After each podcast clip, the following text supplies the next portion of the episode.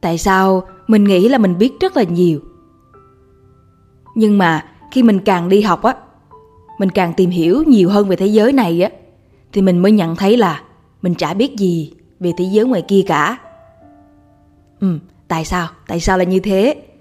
À, bởi vì đơn giản thôi Những cái hiểu biết của bản thân mình á Nó chỉ là 0,001% Những cái sự việc những cái kiến thức đang hiện hữu bên ngoài thế giới ngoài kia. Các nhà khoa học đã nghiên cứu và cho thấy rằng con người chúng ta có 100 tỷ tế bào neuron thần kinh.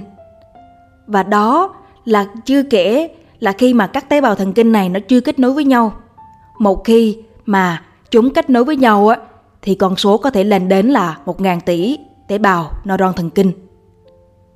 Và đồng thời các nhà khoa học cũng cho rằng con người chúng ta chỉ sử dụng là 10 tỷ tế bào neuron thần kinh mà thôi.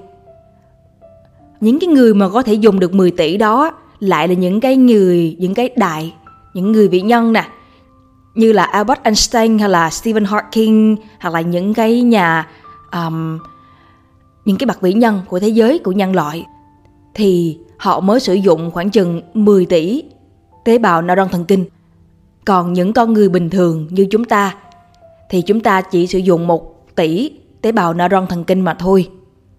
Và con số này so với một con số tổng thể thì nó chỉ là 0,001%. Do đó, những gì mà ta biết á, so với thế giới ngoài kia nè, nó vô cùng vô cùng là nhỏ bé. Nó như là một hạt cát mà thôi.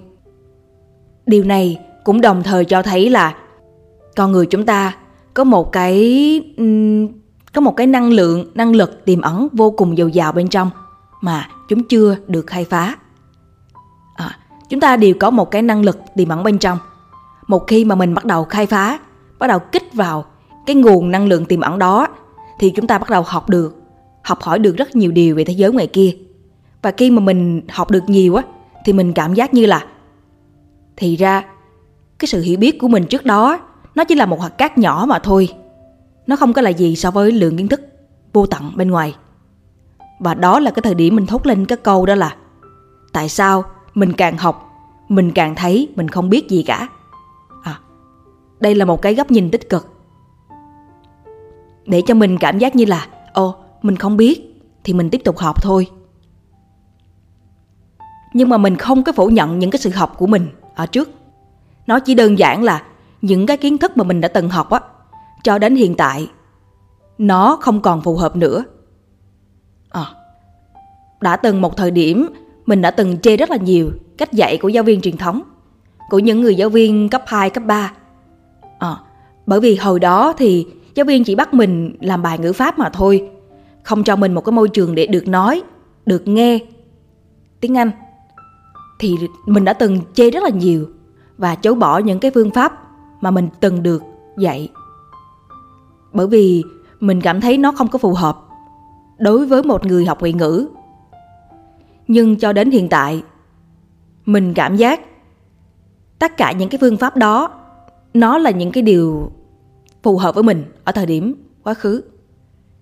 Đến hiện tại, cái cách học mà ngồi xuống và làm đề nè và làm cái bài ngữ pháp nè, làm nguyên một quyển sách á, nó không còn phù hợp với mình nữa.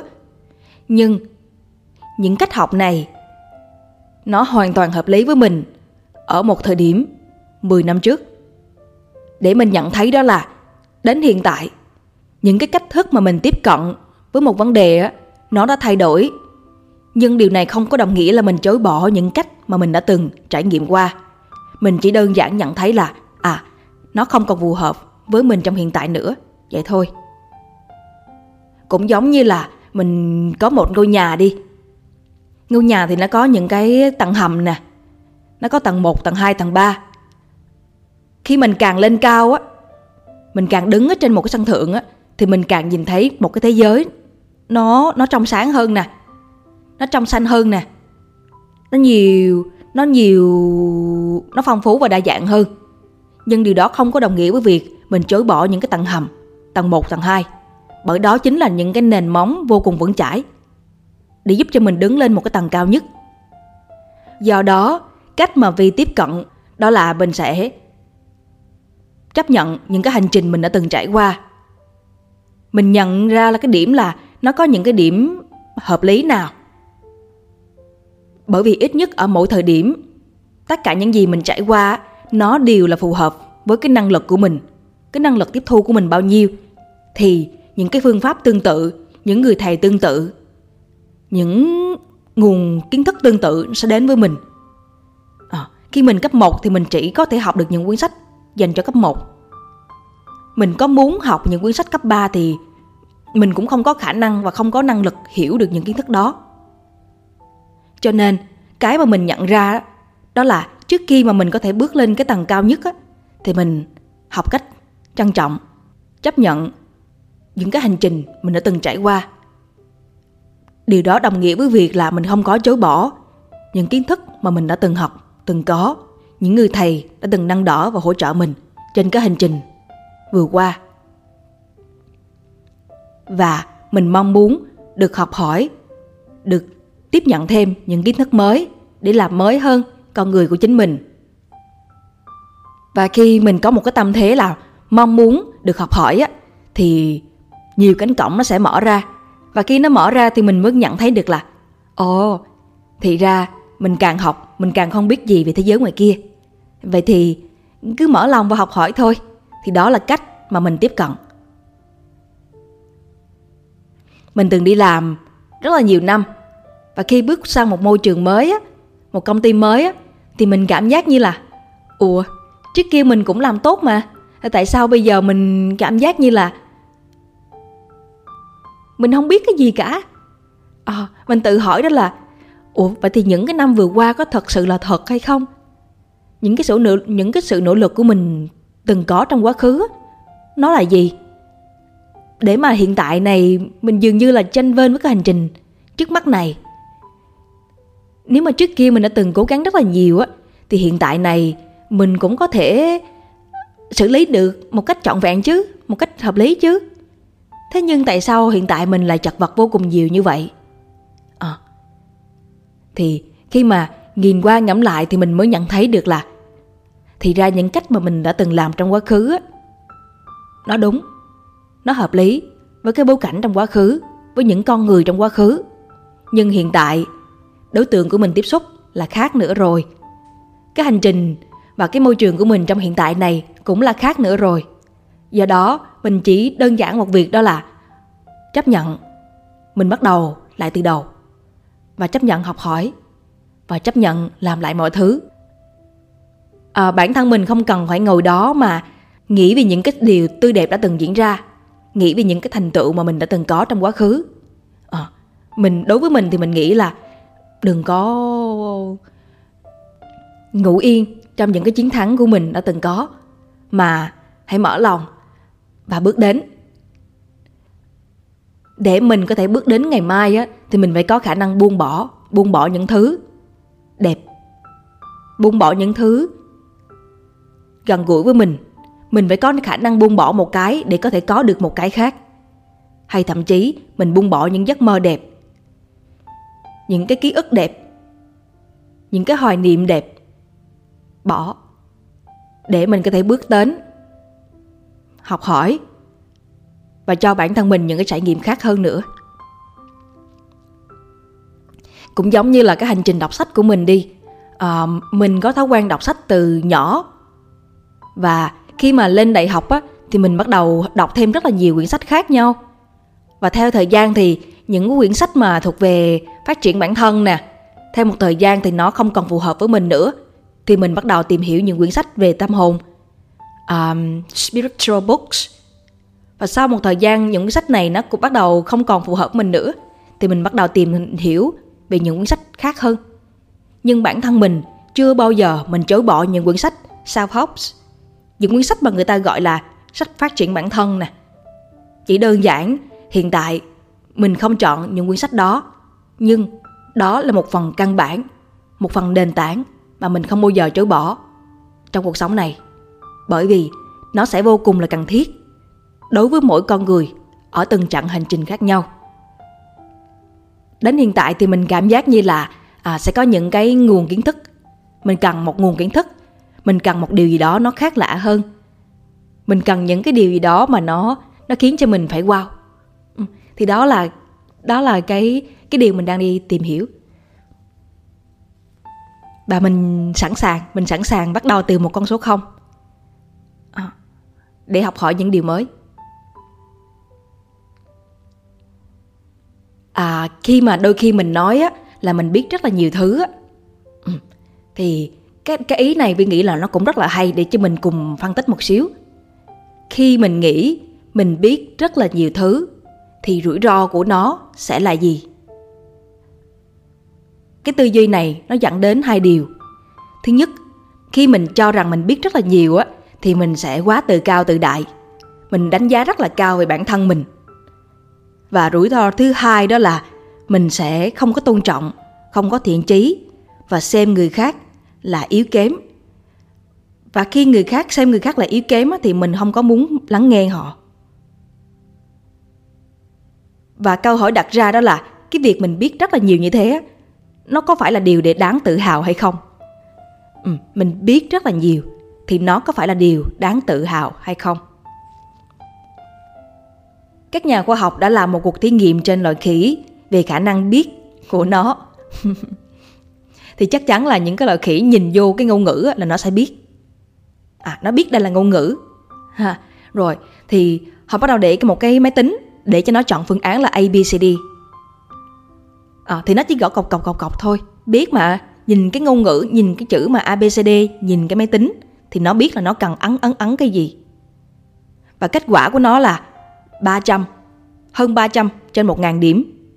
Và nếu mà tính theo cái khung Việt Nam là 3 trên 10 điểm. Bởi vì nó biết. À, và mình khiến cho mình nhớ một lần mình cũng thi đại học. Ngoài khối D là khối chính thức của mình ra thì mình cũng chọn khối A1 để thi để trải nghiệm cho biết là cái cuộc thi nó như thế nào. Khối A1 là toán lý anh.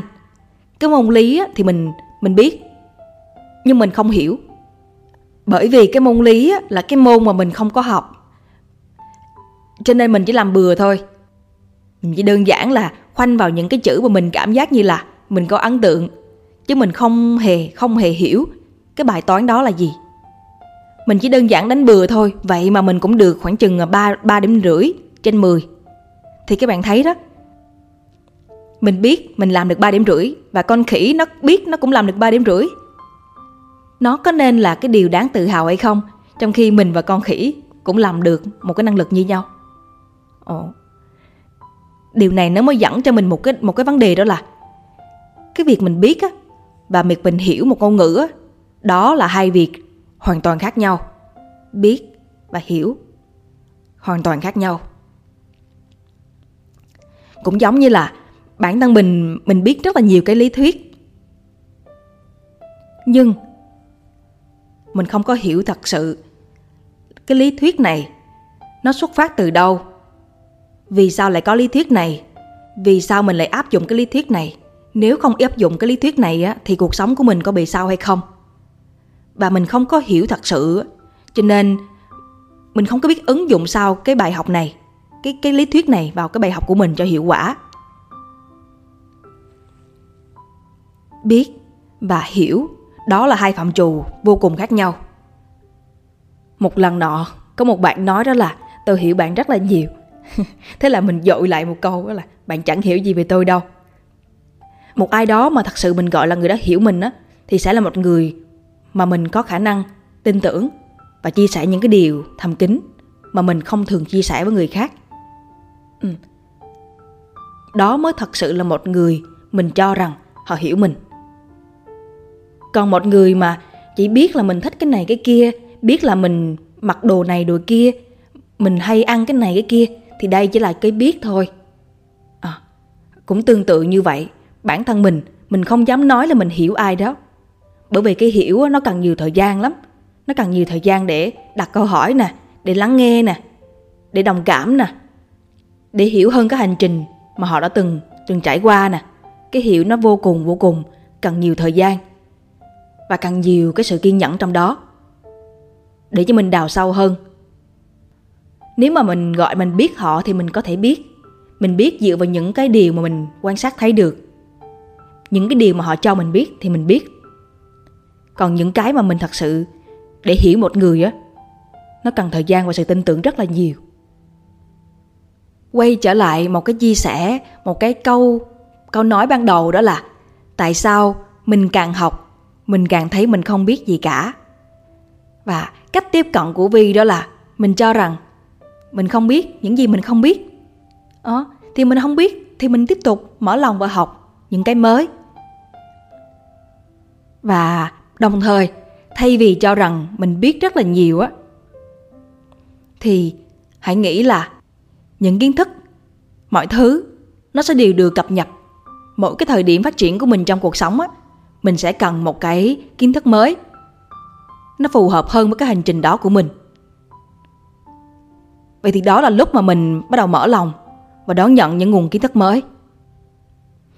Làm cách nào để có thể đón nhận những kiến thức mới đây?